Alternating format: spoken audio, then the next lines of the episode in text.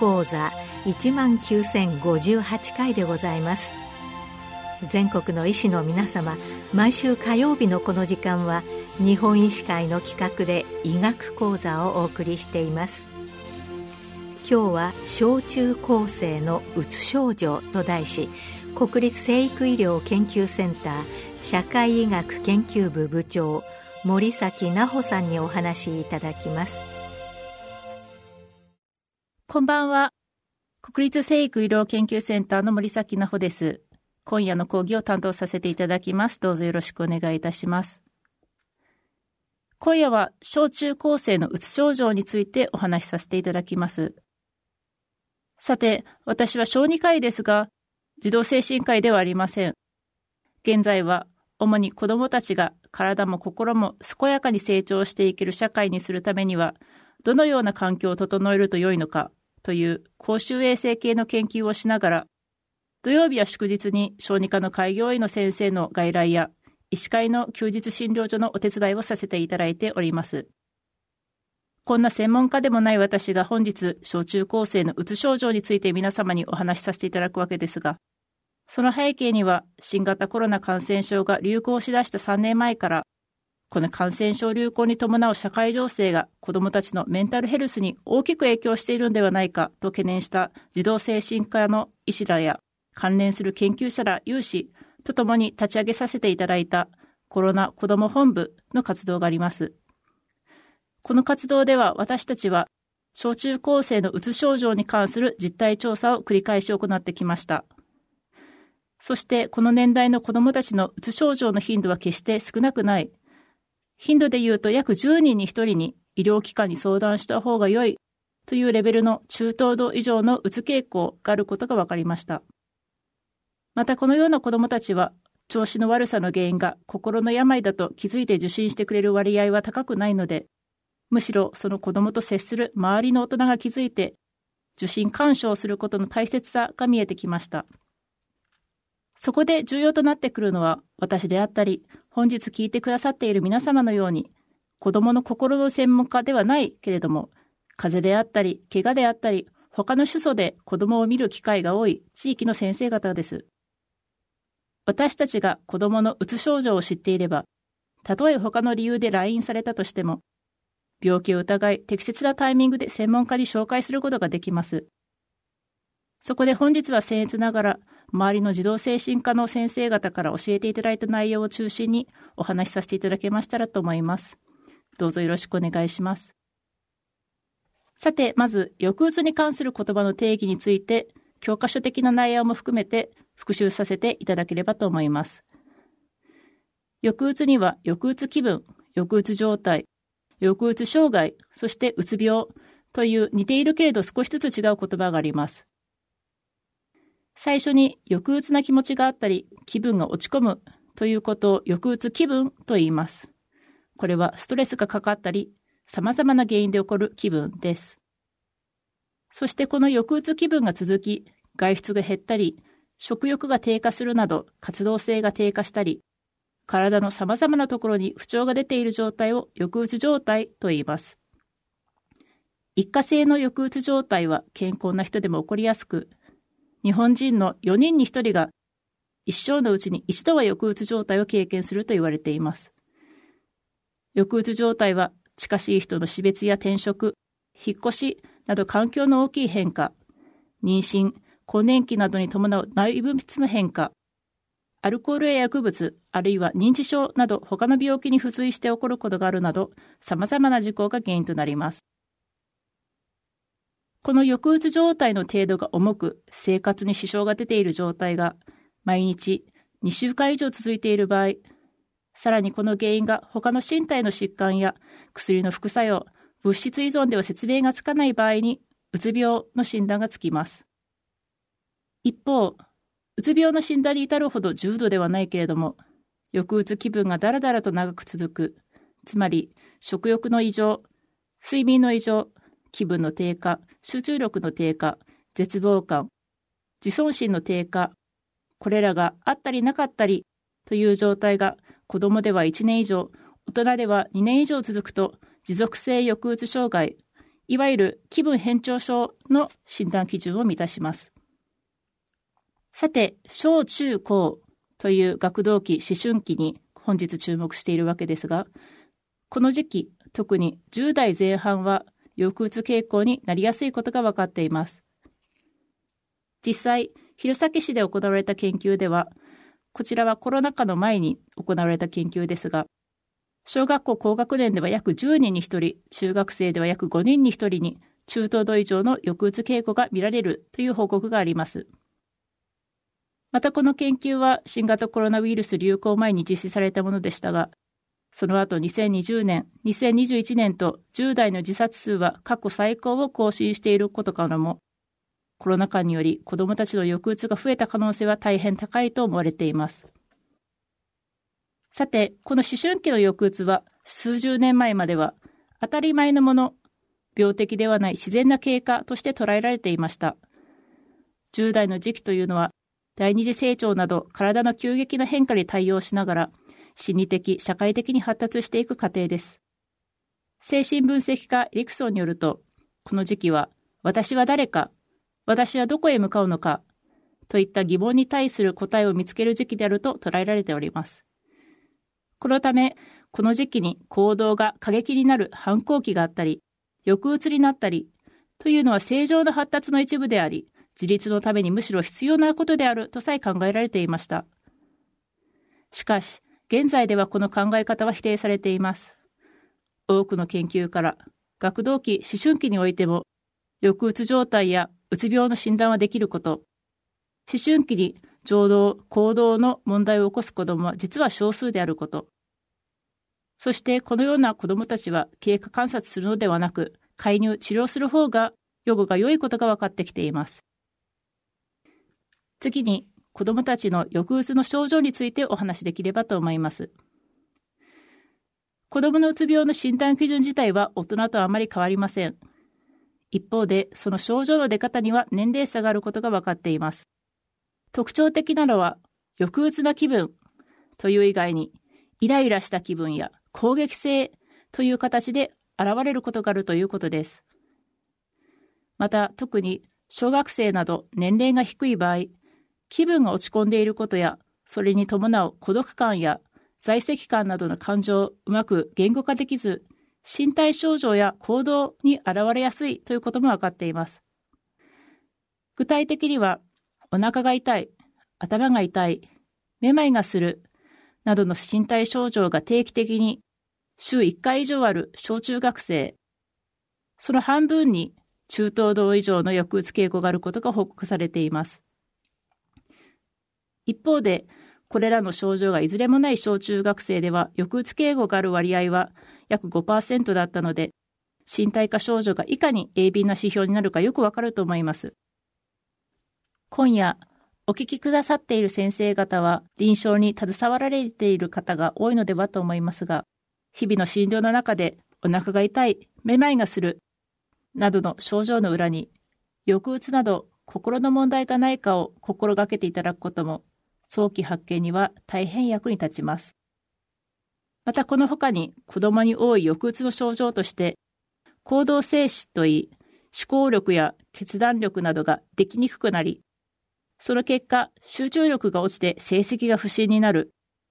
あるいは授業中に態度が変わる、また登校や友人関係が面倒くさくなり、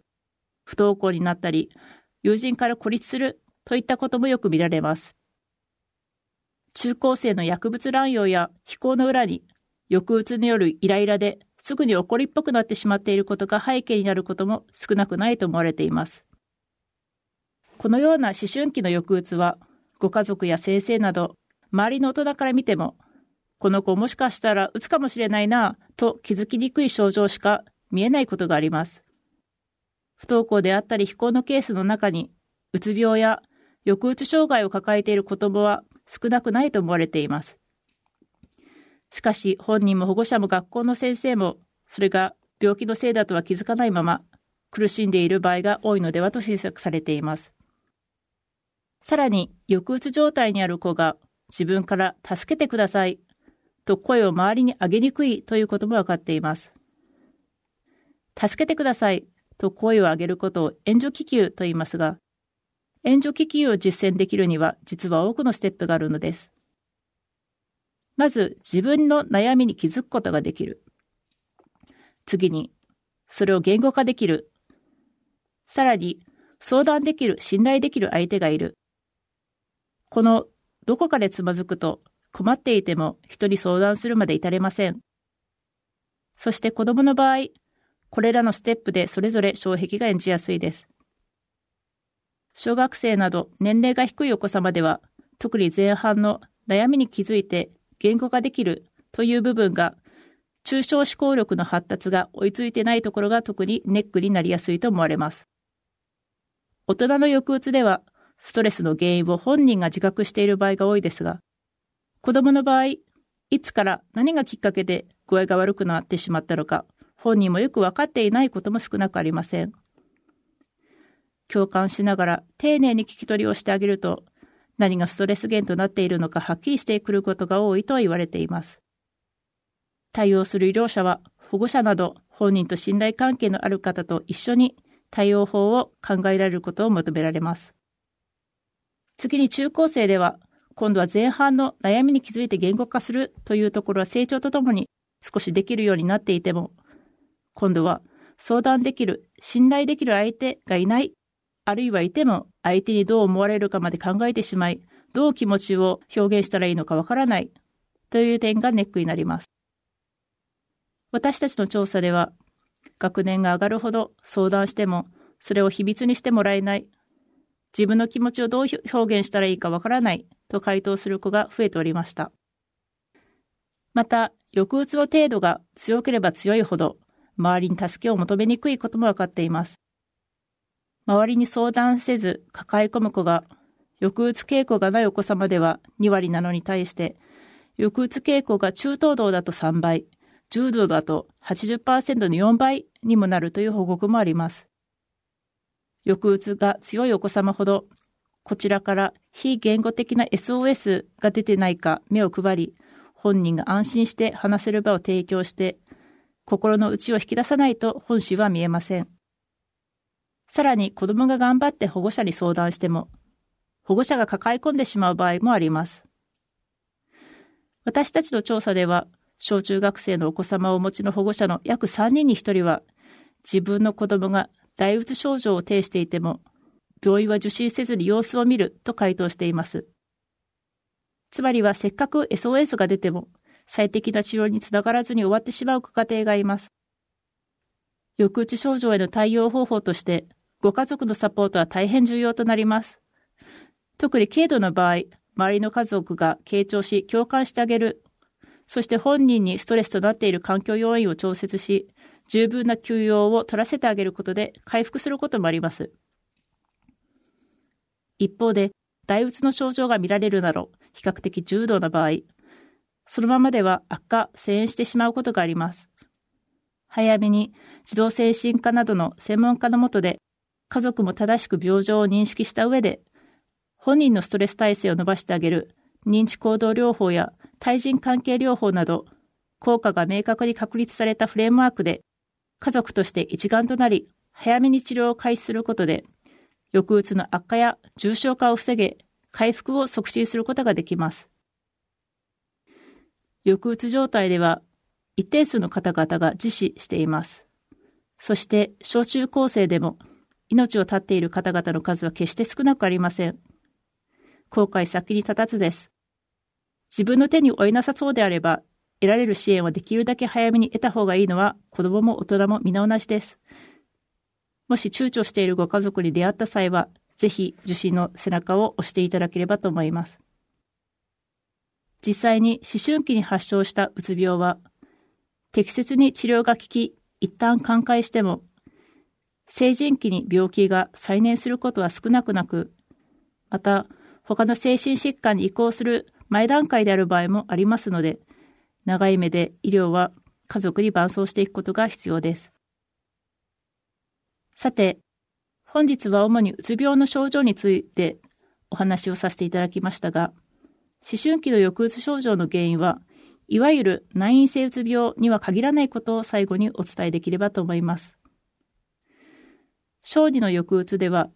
自閉症スペクトラム障害などの発達障害や、拒食症と言われていた摂食障害、強迫性障害、パニック障害、社交不安障害など他の精神疾患が併存していることがあります。この場合、原疾患による症状が目立つと、抑うつが前面に立っていないために見逃されてしまうことがあります。また逆に、抑うつ症状が目立ってしまい、うつ病として診断治療されており、原疾患がそもそも見逃されていることもあります。また、このように他の疾患が併存していると、うつ病の症状が軽症でも、治療は難治となることが多いと言われています。いずれもお子様の全体像を把握して適切に診断して介入することが重要となります。さらに、頭痛やめまい、倦怠感などの症状は、抑うつとは関係がない要因で発生している場合もありますので鑑別が重要です。特に、自律神経系の異常である起立性調節障害も学童期に起きやすい病気です。また、心理的ストレスによる自律神経の乱れで起立性調節障害も起きやすいことから混合されやすいとされています。一方で治療法は、うつ病だと認知行動療法や抗うつ薬、起立性調節障害では小圧薬と大きく異なるので、鑑別は大変重要です。起立性調節障害の場合、めまいや気分不良などの症状が体勢や時間で変わること、特に午前中や立位で出現し、午後や寝転ぶと改善することが特徴です。また、起立試験を行うと血圧が反応性に変化することから診断ができます。起立試験は起立後1分、3分、5分、7分、10分のタイミングで血圧と心拍数を測定することで比較的簡便に実施できるので、疑わしい場合はぜひ診察室で実施してみてください。本日は小中高生のうつ症状についてお話をさせていただきました。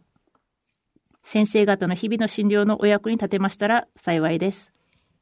今日は小中高生のうつ症状について国立成育医療研究センター社会医学研究部部長森崎奈穂さんにお話しいただきました。